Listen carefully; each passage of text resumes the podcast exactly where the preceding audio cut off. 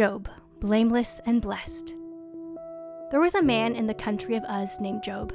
He was a man of complete integrity, who feared God and turned away from evil. Job was the greatest man among all the people of the East. One day the sons of God came to present themselves before the Lord, and Satan also came with them.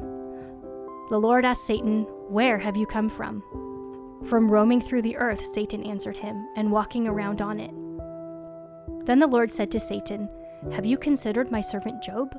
No one else on earth is like him, a man of perfect integrity who fears God and turns away from evil.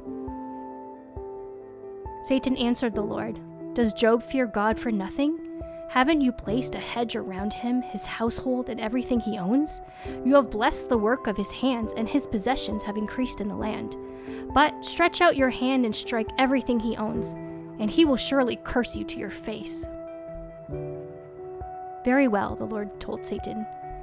Everything he owns is in your power.